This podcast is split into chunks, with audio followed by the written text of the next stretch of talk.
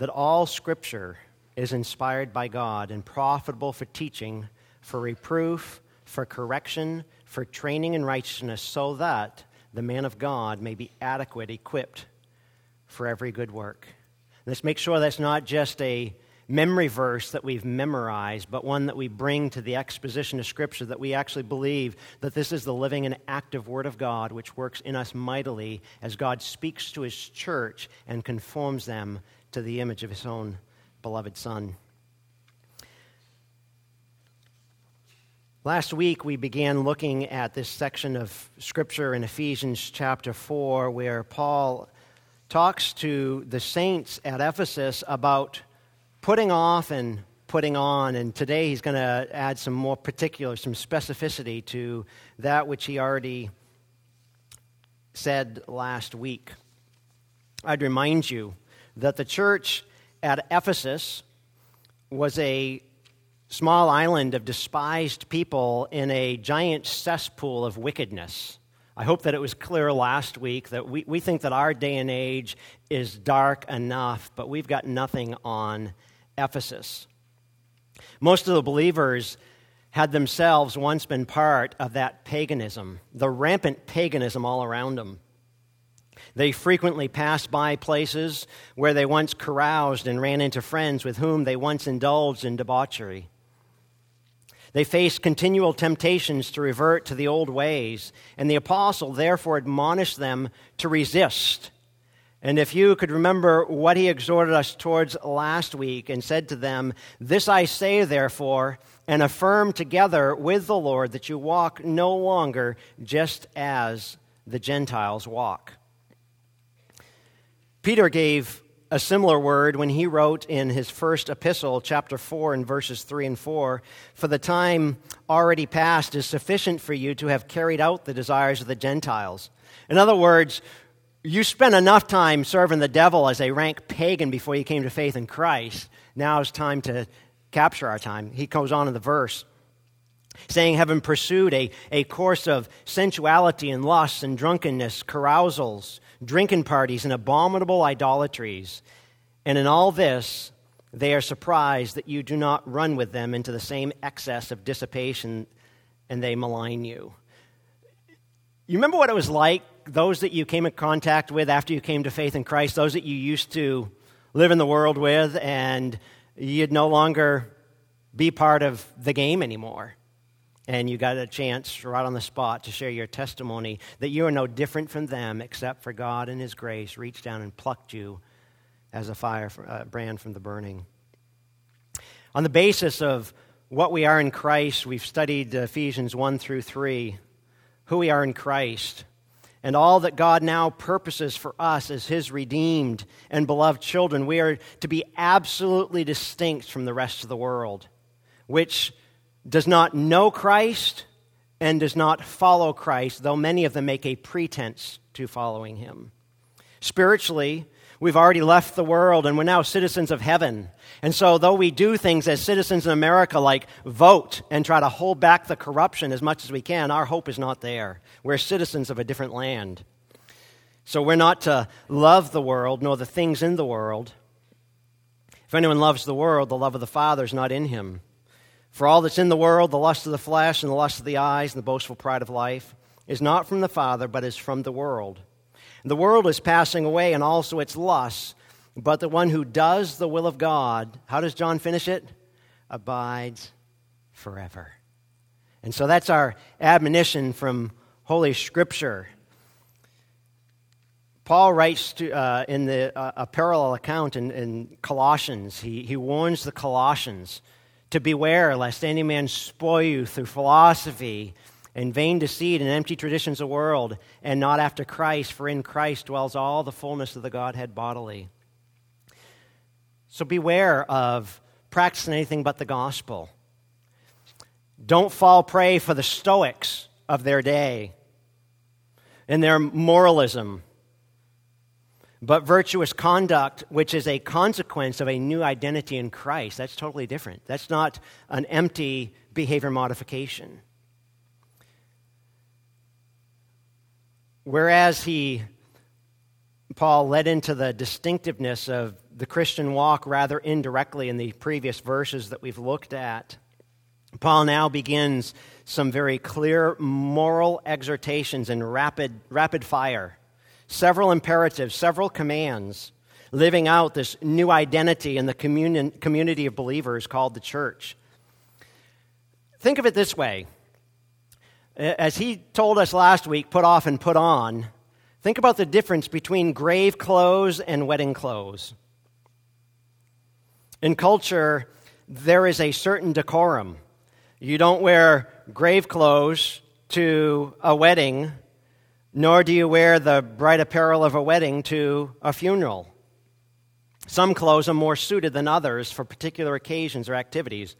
John Stott draw, uh, gives this illustration. He says, we're, we're normal, We normally wear light, bright clothes for a wedding and dark, somber clothing for a funeral. Some clothes are determined by one's profession doctors and nurses, armed forces, or how about prisoners who have their clothes assigned and when they are released, they exchange the prison clothes for freedom clothes of their own choice? So, Paul's appeal is for Christians to put off conduct that was associated with their former life apart from Christ, that idolatry. And part of the new pattern of behavior, just as they might put on a new dress or a new suit, put on these new virtues that are now possible through the gospel of Jesus Christ and his abiding Holy Spirit. As I already mentioned, we're powerless for, for politics to save us. But salt and light must be a powerful force for our dark world to reckon with. And so Paul rallies the call that God made, made them new creatures by putting away the old nature and putting on the new. Our grave clothes were appropriate for the rotten corpses when we were dead in our trespasses and sins, Ephesians 2 1. But now that we're alive, we're to act like members of the wedding party and get ready for the wedding supper, marriage supper of the Lamb.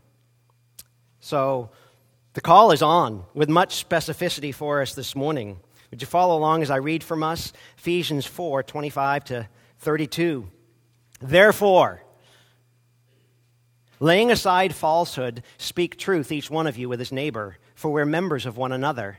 Be angry and yet do not sin. Do not let the sun go down on your anger, and do not give the devil an opportunity. He who steals must steal no longer, but rather he must labor, performing with his own hands what is good, so that he will have something to share with one who has need. Let no unwholesome word proceed from your mouth, but only such a word as is good for edification according to the need of the moment, so that it will give grace to those who hear.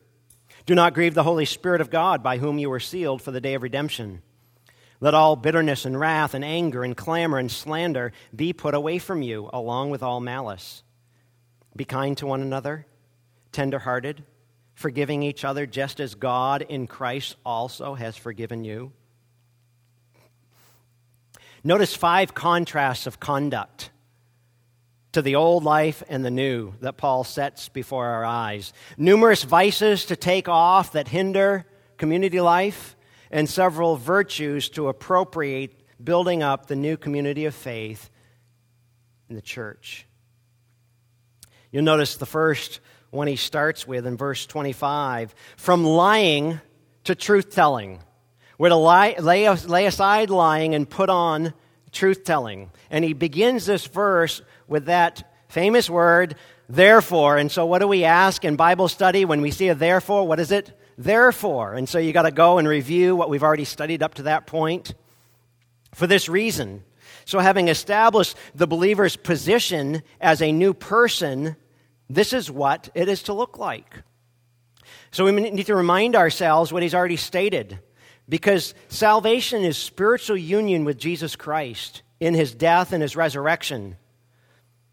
Said differently, if, if you are in Christ today, you, there's come a time in your life that you've forsaken your way of sin, you've repented, and you've placed your faith in Christ and Christ alone, your old self died and having been resurrected to a new life, you walk in newness of life. How did he start this whole chapter in, uh, in, back in verse 1? He said, Therefore, I, the prisoner of the Lord, implore you to walk in a manner worthy of the calling with which you've been called. If you're a child of the king, act like it. It's not the addition of the new self to the old self. The old self is dead.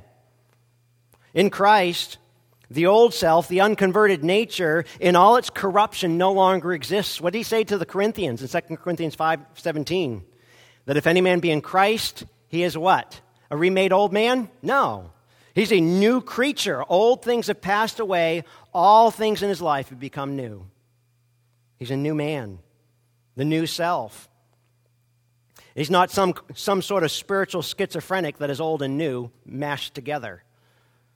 This is the transforming wonder of regeneration. So he ties all of these imperatives, all these exhortations to their position in Christ. This is the transforming wonder of regeneration. It was laid aside back in verse 22 that we looked at last week. In reference to your former manner of life, you laid it aside all, with all its corruption. It's gone. It's not something for them to do, it's something that God did the day they got saved. So their, their focused attention is to be mind renewal in the next verse. So if verse 2 is what God did in their lives, verse 23, that you be renewed in the spirit of your mind. It is continued in the believer's life. Turn back with me to Romans 12 for just a second. Uh, probably another familiar passage to most of you. But to insert in your thinking here, uh, Romans 12, beginning in the first verse, therefore, after all the doctrinal realities he has unfolded, verse after verse of Holy Writ, he said, I urge you, brethren, by the mercies of God, to present your bodies a living and holy sacrifice, acceptable to God, which is your spiritual service of worship. That's your responsibility. Verse 2 don't be conformed to this world, but be transformed. How? By the renewing of your mind, so that you may prove what the will of God is, that which is good and acceptable and perfect. So, if the old man is dead and done away with, we said last week he still likes to try to peek his head up over the, over the back wall of our lives to say, I'm alive, and that's our responsibility to lay it aside with all of its corruption It's not a one time accomplishment, but a continual work of the Spirit with the Word and prayer. We are new, but we're not all new. We are righteous and holy, but not perfectly righteous and holy. You see the difference? Any of you who have been involved in, in ministry in rescue missions would know that uh, part of rescue missions is you have a, a delousing room where the derelicts who have not had a bath in months discard their old clothes and are thoroughly bathed and disinfected. And it would be ludicrous after bath time to put on those nasty, rank clothes that they came in off the street from. And so those unsalvageable clothes, doesn't matter uh, how much tide you have, it's not going to do any good. So you've got to burn them. New clothes are issued. The clean man provided clean clothes, not old clothes. That's the picture of salvation. Except that in salvation, the new believer isn't simply given a bath, but a completely new nature in that transaction of regeneration. The continuing need of the Christian is to keep discarding and burning the remnants of the old sinful clothing. Paul put it, put it this way in his epistle to the Romans, Romans 6:13.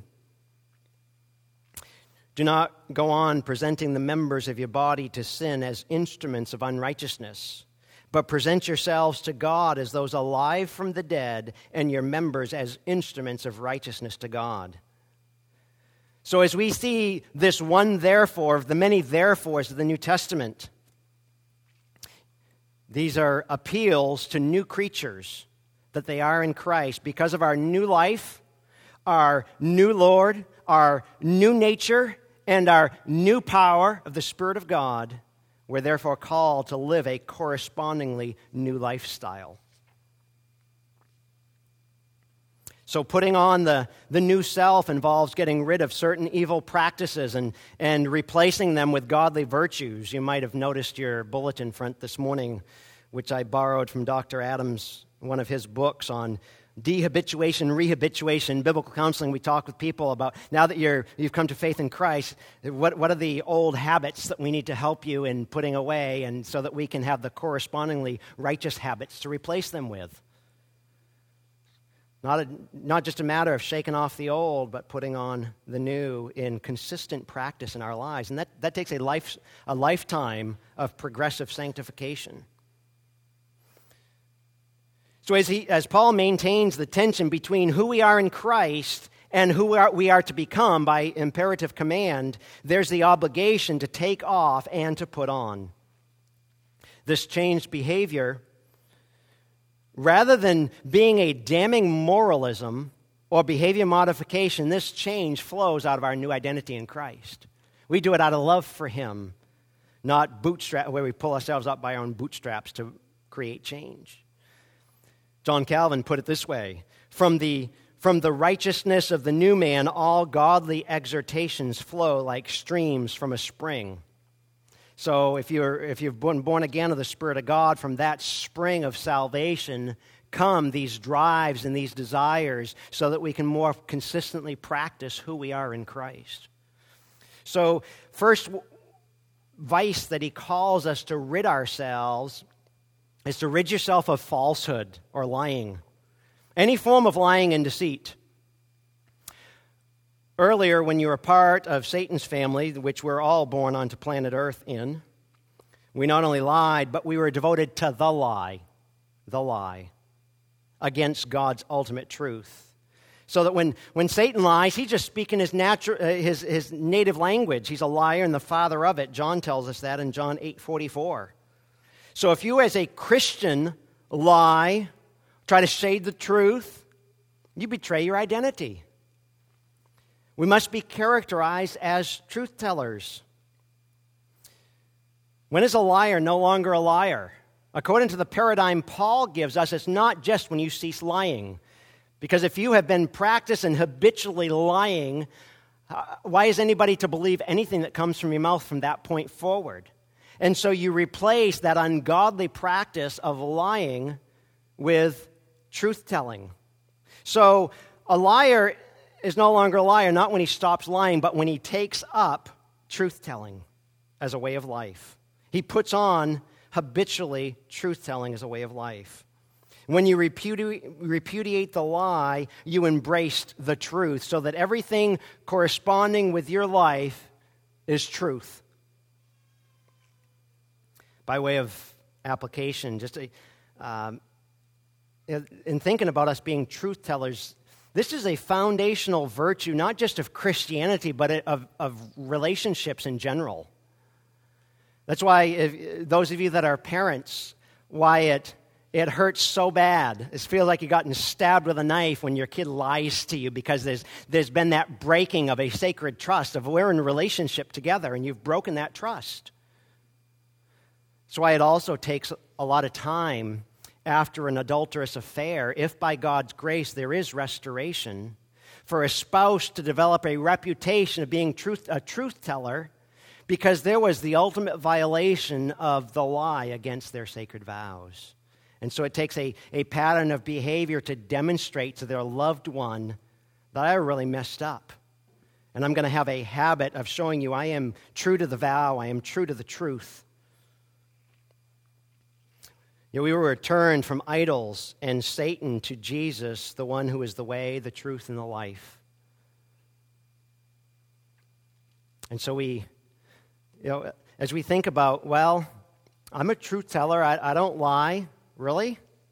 You think about the several nuances uh, of uh, you know, how you need to be rigor- rigorously cultivating the truth. We need to be teaching our kids that there is no such thing as like a, a white lie or, or shading the truth, or it's, it's not minimal, it's, it's a real issue. To teach them to be accurate with the truth rather than careless with the truth in this world of falsehood, because it's going to it's gonna cost us. I remember an old neighbor we had in California. He couldn't believe I was preparing my taxes, and uh, he came over and said, You don't actually do that, do you? I said, Yeah. I said, You know where we go to church, 12 doors down? And uh, I, said, I said, Everyone at the church does too. It looks at me like I'm some weirdo, got two heads on my shoulders. It's like, This is what we do, because we are truth tellers. We have to do what the law requires us to do from the heart outward. So Paul comes alongside these, these new believers and he said, Make sure you lay aside falsehood and replace it with speaking the truth and, and he gives the rationale for we are members of one another. We are members of one another. The main reason for eliminate lying and developing truthful speech is that we belong to the body of Christ. Remember what Paul said to the, the Romans in Romans 12 5? He said, Though we are many, we are one body in Christ, and individually members of one another.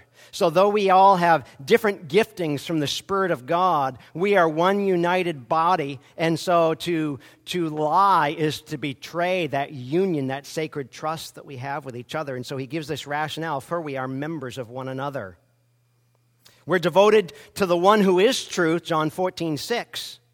And we're devoted to the body. Because we're devoted to both body and the head, we can't jeopardize and hurt the relationship with such a devastating blow. Then he, right off the bat, gives a second contrast of conduct here in the next verse. Uh, next two verses, actually, that you put off being angry and yet don't sin. Do not let the sun go down on your anger. Don't give the devil an opportunity. This second admonition warns of the dangers of anger and, and cautions that it is best to be dealt with quickly. Now, you'll notice that this is a different kind of vice that he deals with, in that there, there's an appropriateness to anger. Anger is not sin. Did you hear me?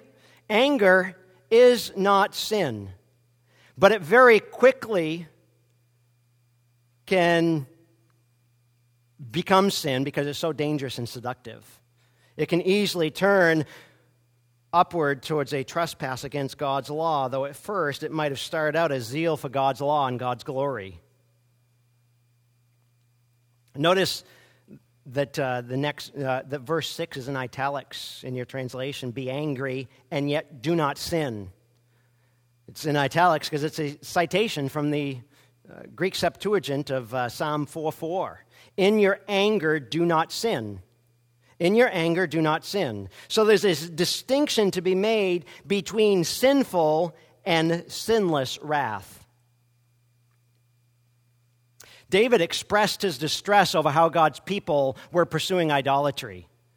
As God often, uh, God's often angered in the Old Testament over his people's idolatry. We read in Deuteronomy 32 21, God says, They made me jealous by what is no God and angered me with their worthless idols. Unless you think that there's a distinction between the God of the Old Testament and the God of the New, let me remind you go, go back to Matthew's Gospel for a moment, Matthew 21, to remind you how the, the Son of God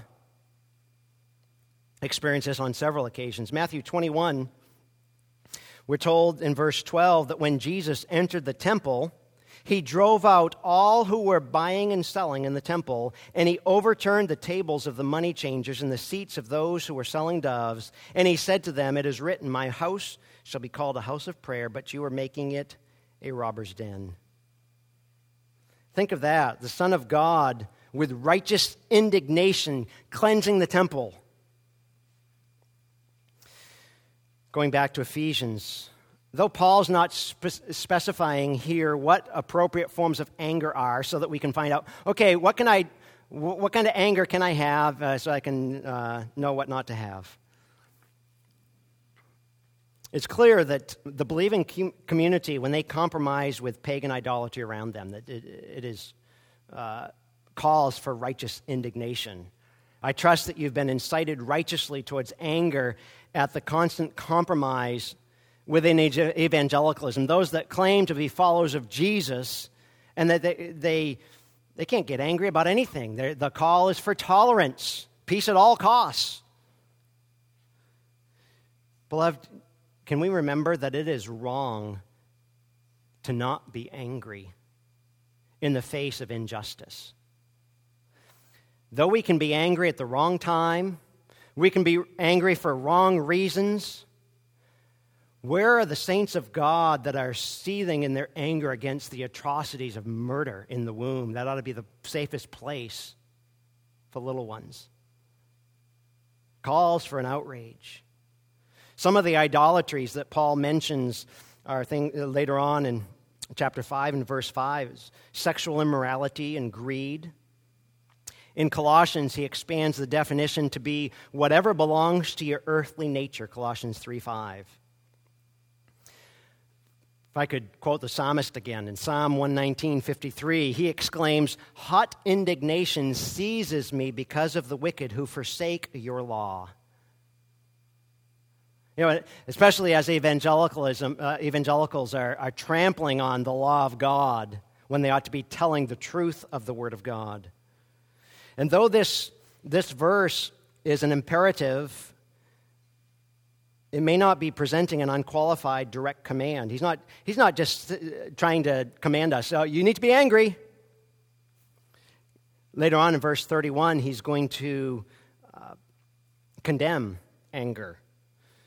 So, what's he saying here? I think he's, he's trying to help us see that he affirms the appropriateness on certain occasions and in so doing validates the Lord Himself, who, as the Lord Jesus walked planet Earth and observed people's hardness of heart, Mark 3 5 tells us that he looked around at them with anger.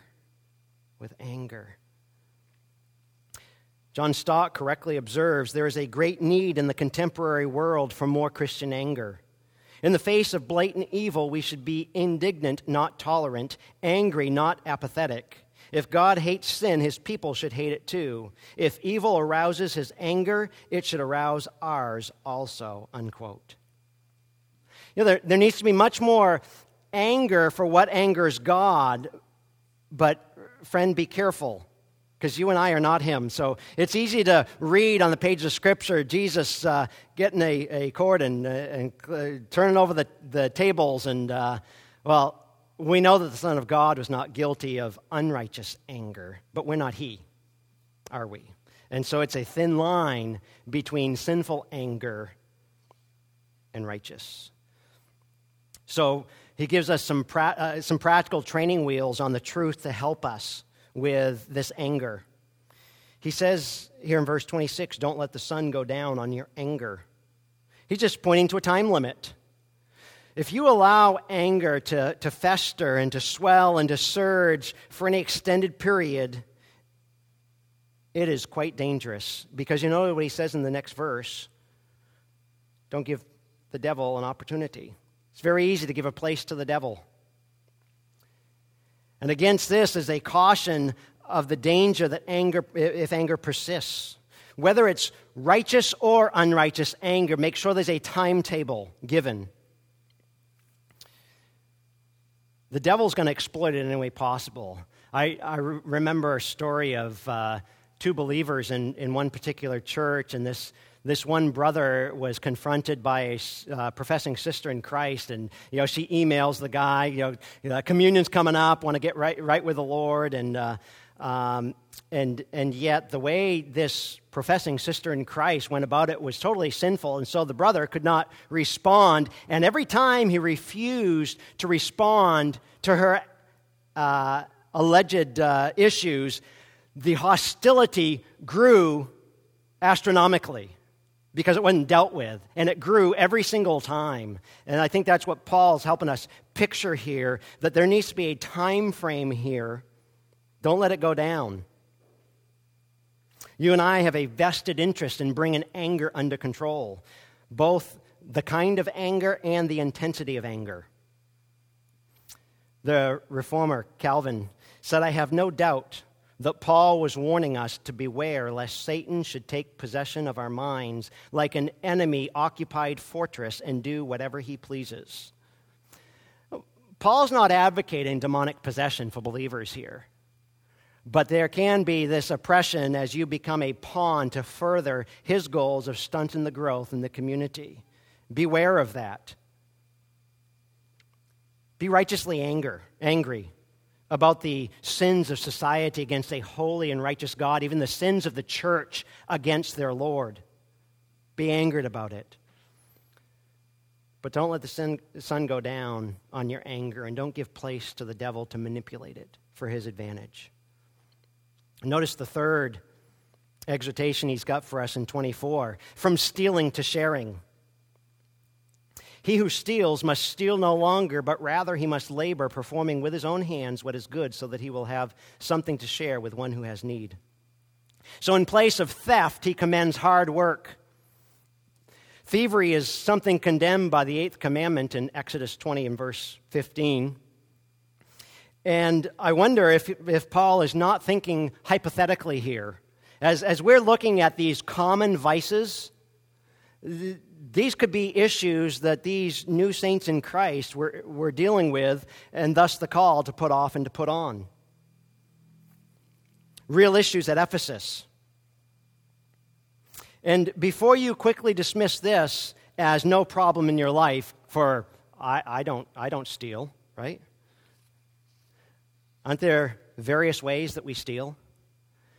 We steal from God when we fail to worship Him as we ought or when we set out our own interests before his legitimate interests. That's robbing from God. We steal from him when we fail to honor him by our lives or fail to tell others of his love. We steal from an employer when we do not give the best work that we are capable of or waste time, in contrast to scripture that tells us whatsoever your hand finds to do, do it with your might. Or maybe you're consistently leaving early, you're robbing from your boss. If you're in business, you can steal by overcharging for what you make and the service that you render.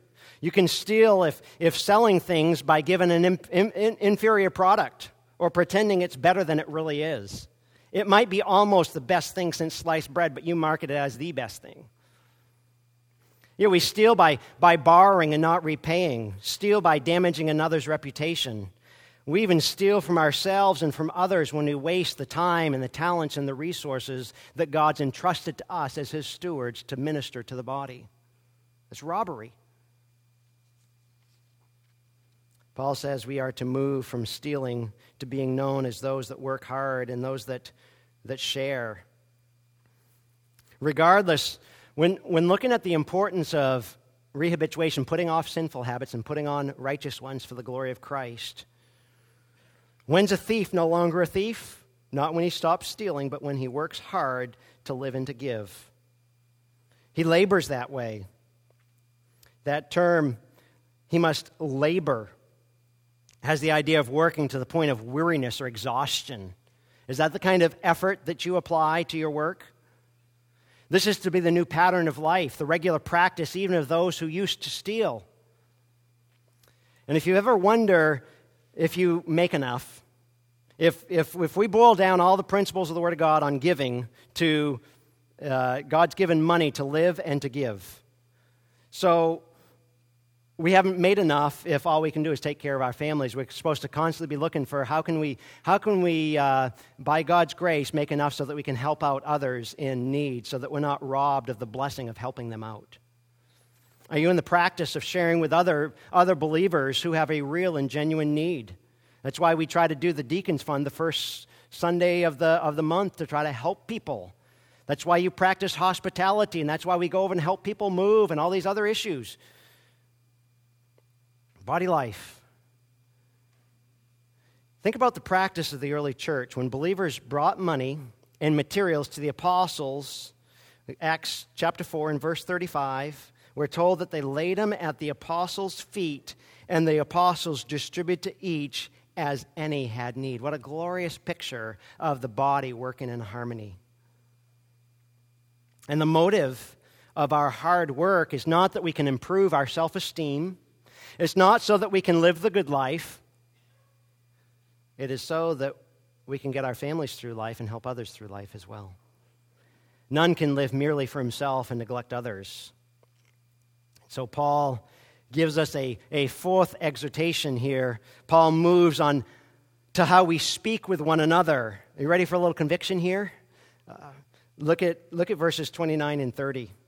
He says, Let no unwholesome word proceed from your mouth, but only such a word as is good for edification according to the need of the moment, so that it will give grace to those who hear. Do not grieve the Holy Spirit of God, by whom you were sealed for the day of redemption. So we move from unwholesome words to edifying words, words that build up. He's aware of the, the immense power of words to hurt or to help, the power of words to tear people down or to build them up in Christ. So, to talk of unwholesome talk, he describes it here as filthy. It's rotten, it's putrid. It's a term that w- could be used to describe rotten wood. It could be used to describe diseased lungs or rancid flesh or, or withering flowers or rotten fruit. And I just had to pick out, uh, pick out the rotten blueberries uh, this morning, getting ready for breakfast and whatnot. That's, that's the idea here. That which is, is not healthy whatsoever to ingest. It's not healthy for the body to ingest any of those unwholesome words.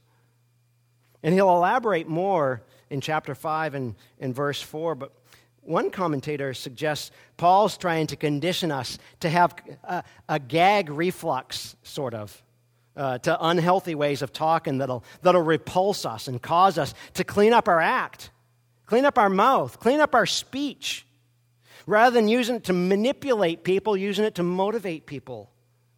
It's too easy to be careless with this tongue. That's why it needs to remain behind the cage of our teeth.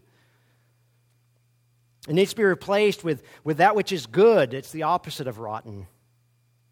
And in order to do so, we need this mind renewal. We need to think differently so that we can act different and speak different. Frank Gaebelein wrote, quote, tongue control, it will never be achieved unless there is, first of all, heart and mind control. When any Christian comes to the point of yielding to the Lord in full sincerity, cost what it may, control of his thought life, the problem of managing his tongue will be solved, provided that such a surrender goes deeper than the intellect and reaches the emotions and will. For the Bible makes a distinction between mere intellectual knowledge of God and the trust of the heart. And so, might we have trusting hearts as we minister those timely words. As we're in ministry, with and to one another, we need to cultivate encouraging speech and, and helpful words. Don't be inconsiderate, beloved. Are you clued in to how you come off to people? Not just what you say, but how you say it, body language. Before you you too quickly import uh, Colossians here, I think the parallel in Colossians 4 6 speaks more of our interaction with outsiders it is very clear here in Ephesians that uh, we're talking about believers with each other. How is your speech not just to the world, but to the body of Christ? Are you ministering words according to the need? How clued in to the needs of others are you? Are you attentive to the concerns of your brothers and sisters? So that your words can provide grace, so that as you've received grace, you minister it to one another. We were told earlier on in, in Ephesians that Christ has bestowed grace on every member. Verse 7 But to each of us grace was given according to the measure of Christ's gift. And as He's poured His grace into our lives, and as you apply your giftedness to service, you also have timely words, especially those offered to the Lord as we pray with each other and communicate with each other with gracious words that build up. And notice, I think verse, six, uh, verse 30 is connected here. Though it wouldn't just apply to evil speech that grieves the Spirit, but all forms of unholy behavior grieves the Spirit. But it's probably functioning the, the same way here with, with anger and uh, Back when we looked at be angry and do not sin, he added on verse 27, not given place to the devil. And I see that as kind of the same function of verse 32, verse 29. Don't grieve the Holy Spirit with your speech, by whom you were sealed for the day of redemption. It grieves the Spirit. Think about some of the Old Testament prophets, like Isaiah in uh, chapter 63. Verse 9, we're told that God redeemed his people with love and mercy, yet they rebelled against him and grieved his spirit. Verse 10. They don't go together, they don't jive. How about the psalmist who said how often they rebelled against him in the desert and they grieved him in the wasteland? The apostle recognized New Covenant people of God face a similar danger to Old Testament Israel. In an act of love and mercy, we can run the risk of rebelling in our words and in our actions. So be cautious, be attentive. As we were attentive about our anger, that it be righteous and for a time so we're measured with our speech, that it's only speech that builds up and ministers at the appropriate time for the need of the moment. And then you notice how he, uh, this chapter concludes in verses 31 and 32. This is kind of a catch all. Rapid fire, all these vices and, and, and virtues mentioned together. He says, Let all bitterness, wrath, anger, clamor, slander be put away from you, along with malice. There's six vices. Be kind to one another, tender hearted, forgiving each other, just as Christ also has forgiven you. It's going to be a marvelous preparation for our time at the Lord's table as we reflect upon the life that was lived that we couldn't live, the death that we deserved that was died for us. So, in this final exhortation, he, he moves us from ungodly vices to supernatural virtues. The first, uh, uh, he uses uh, five terms to show the progression from, from the inner disposition of bitterness to open display of uncontrolled and hurtful speech. Notice, notice what he said let all bitterness, a metaphor derived from, from something with a bitter taste. We've had a few of those as we're trying this new eating protocol the last seven months. You try something and, and it gets spit out real quickly because it tastes nasty. And uh, uh, you know, we read in Exodus 15 23 about the, the water at Marah. It was, it was bitter. It was bitter. It didn't quench any thirst. The term could refer to hard heartedness that harbors resentment about the past. Beloved, can we be transparent and honest enough, to, honest enough to say to each other, just get over it? I'm going to offend you and you're going to offend me. We just need to get over it. We cannot allow, you know, again, not giving place to the devil for any bitterness, roots of bitterness to occur. There needs to be constant forgiveness, as will be mentioned shortly. Let bitterness, wrath, and anger frequently appearing together. We're told in Proverbs 29 that the wise man turns away anger, but the fool gives full vent to his anger. Think about the last argument that you had with somebody and think through, you know, as you're journaling uh, in the moment, what happened? Trying to justify self and give pleasure to the flesh, given full vent. Ecclesiastes 7 9 reminds us to be quick, uh, be not quick in your spirit to become angry, for anger lodges in the heart of fools. So be cautious. Don't use the earlier admonition as an excuse for your anger, sinful, self serving anger. Bitterness and anger can eventually lead to yelling, shouting, screaming. It can lead to malicious talk. Notice at the end of verse 31 malicious talk denotes any kind of speech that's defamatory or, or, or abusive. And when he was talking about our speech, he said the only words that can come out of here are words that build up, none that tear down. So we got this whole laundry list of vices, which is the opposite of the virtue that should characterize true believers. That's why he commands in the, in the put on be kind to one another Kindness is one of the many one another's, over 40 one another's in the New, New Testament that flesh out for us, that unfold body life and show us what is life in the body to look like, Just look for all the one another's. Do a concordance search. Find them all. If you need the list, email me, I'll get it to you. It's incredible what he says here. That in spite, uh, in place of the bitterness and the wrath and the anger and the clamor and the slander and the malice, put on kindness to one another. What do people think of when they think of you? This is the first virtue that he gives us, and it's a virtue of God himself. Psalmist said in Psalm 34 8, Taste and see that the Lord is good. There's our word kindness. He's good. It is his very kindness that leads men to repentance, Romans 2 4. So to be a savor to those of the Savior, are you known as putting on kindness in your life? Are you a kind person? Because not only is God morally good, but He actively does good, displaying His love to people. Are you actively kind? Tender hearted? We're not just talking about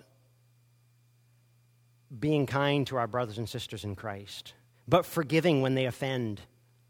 To not do so is, to, is disobedience and keeps you from God's forgiveness. In the same measure we forgive, we're forgiven by the Father. Is that the regular practice of the Christian church? It ought to be, according to inspired scripture. Remember what Jesus so strongly emphasized to Peter? Peter's trying to reckon with forgiveness. How often should I forgive my brother that wrongs me? Matthew 18. 70 times 7 was Jesus' answer. An abundance, a lavishness, a continuousness of forgiveness because the Father and the Son, you know, the, the, the Son per, who perfectly exegetes the heart of man knows that there's going to need to be a lot of forgiveness in the body. 70 times 7. So always look to the cross, believer. Emulate the way God bestowed his forgiveness on us. For this too is an attribute of God. He's not only kind, but he is tender hearted, forgiving each of his children. There's no greater example of tenderheartedness than forgiveness. So we need to cultivate tenderheartedness. Learn to, learn to put on tender mercy as a robe of the king that he shares with his children. If it's God's attribute, it needs to be the attribute of his children. This is what, it, what theologians call a communicable attribute. God's active goodness, his tenderheartedness, his forgiveness. So that as we've received from the Father through Christ, we do so to others. Would you turn the pages of Scripture over to Colossians? And we'll let uh, Paul's letter to the Colossians kind of cinch together all that we've just said. In Colossians 3, you notice again Paul's terminology of putting off and putting on, putting off the old, putting on the new. Colossians 3, verse 1.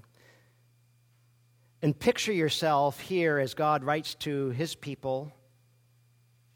Therefore, if you have been raised up with Christ, keep seeking the things above where Christ is, seated at the right hand of God. Set your mind on the things above, not on things that are on earth. If you've died and your life is hidden with Christ in God, when Christ, who is our life, is revealed, then you also will be revealed with him in glory. Therefore, consider the members of your earthly body as dead to immorality, impurity, passion, evil desire, and greed, which amounts to idolatry. For it is because of these things that the wrath of God will come upon the sons of disobedience. And in them you also once walked when you were living in them. But now you also put them all aside anger, wrath, malice, slander, and abusive speech from your mouth. Do not lie to one another, since you have laid aside the old self with its evil practices, and have put on the new self, who is being renewed to a true knowledge according to the image of the one who created him. A renewal in which there is no distinction between Greek and Jew circumcised and uncircumcised, bar- barbarian, Scythian, slave, and free man, but Christ is all and in all. So, as those who have been chosen of God, holy and beloved, put on a heart of compassion, kindness, humility, gentleness, and patience, bearing with one another and forgiving each other, whoever has a complaint against anyone. Boy, what apropos words for us as we come to the Lord's table today, huh? Just as the Lord forgave you, so also should you. Beyond all these things, put on love, which is the perfect bond of unity. Let the peace of Christ rule in your hearts, to which indeed you were called in one body, and be thankful. Let the word of Christ richly dwell within you with all wisdom, teaching and admonishing one another with psalms and hymns and spiritual songs, singing with thankfulness in your hearts to God. Whatever you do, in word or deed, do all in the name of the Lord Jesus, giving thanks through him to God the Father. Would you pray with me? Our God, what magnificent words that are not mere words. You have spoken, you have not been silent, and as you speak to your church, we ask that your Spirit would convict us of our many sins, our lack of righteousness, and as you hammer us hard in conviction of how far short we fall, would you constantly on the pages of Scripture show us Christ, in whom your fullness dwells? That for every lack that we have in Christ, we have it all. That He is the one that aids us through His Spirit and His Word as we spend time in prayer, seeking to put off all the ungodliness and to put on righteousness for your glory. Lord, we want to better image you to the church. We want to better image you to the world. So, Lord, change us from the heart outward. Change our thought process how we think of others, how we speak of others. And that as they are precious to you, they'd become precious to us, and that that preciousness would flow out of our tender speech, that we would have wrapped up in us bowels of compassion as we read about of you in the Old Testament. Accomplish your work for your glory. We pray in the matchless name of Jesus. Amen.